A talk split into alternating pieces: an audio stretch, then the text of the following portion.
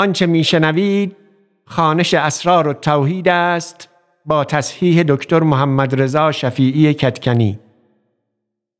کتابخانه موقوفه فرهنگی ادب پاییز سال 1401 خورشیدی.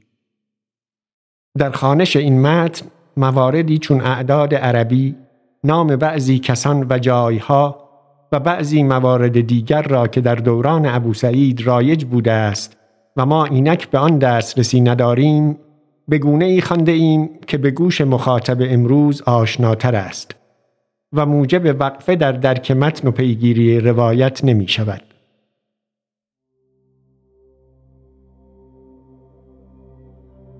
اسرار التوحید باب دوم فصل اول حکایت سی و دو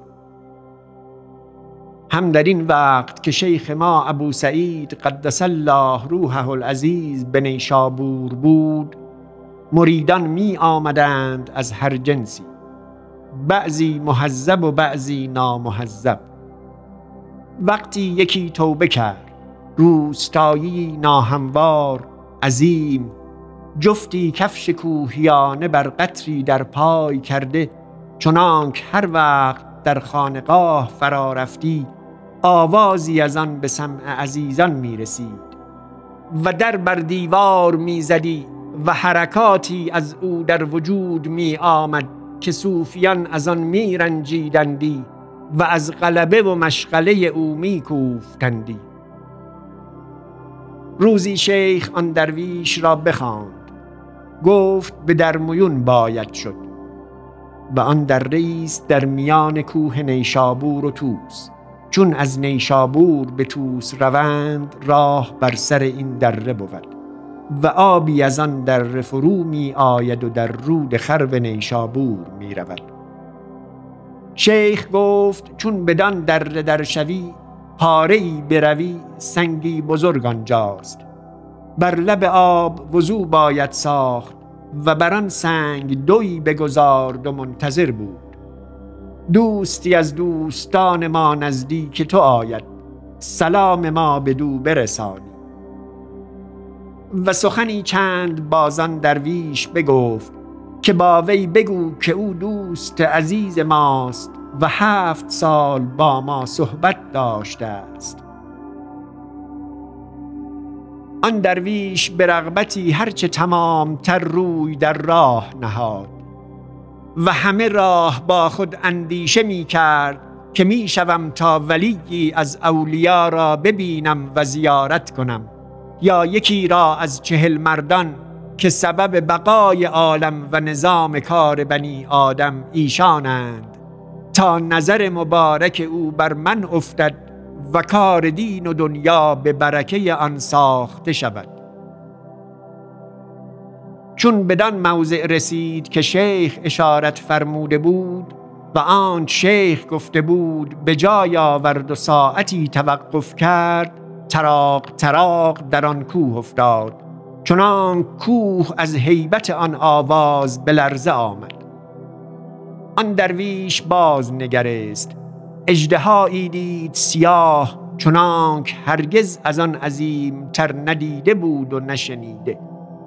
جمله آن میان کوه از شخص او پر شده بود.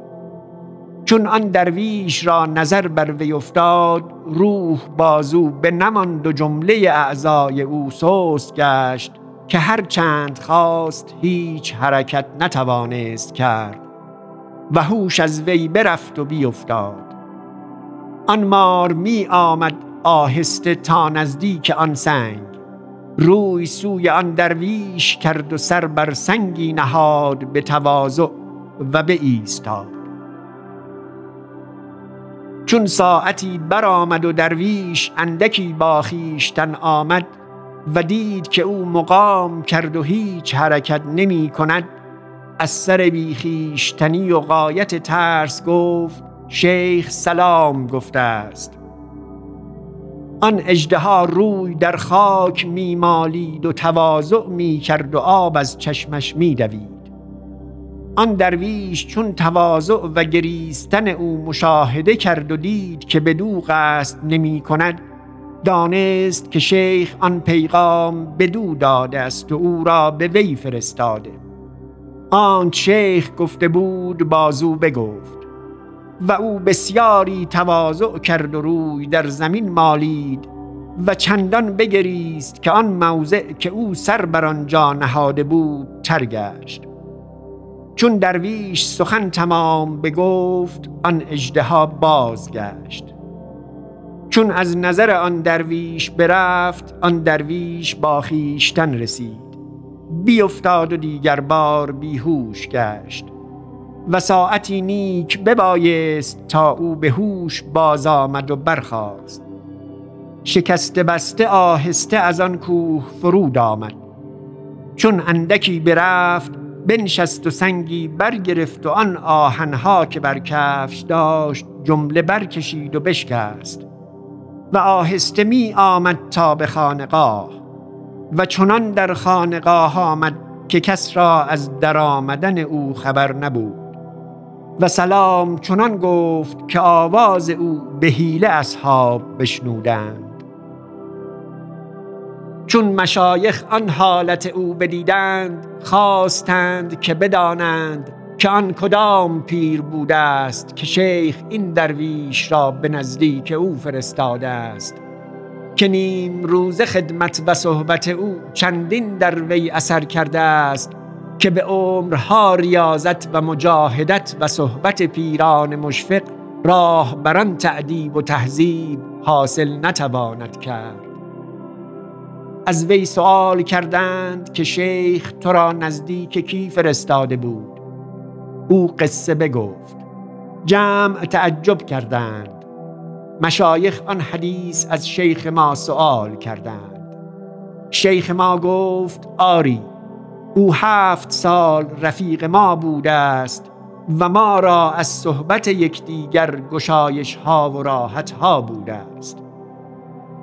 و بعد از آن روز هیچ کس از آن درویش حرکتی درشت ندید و آوازی بلند نشنید و از آن حرکات کوبنده بازو هیچ نماند. به یک نظر شیخ محذب و معدب گشت.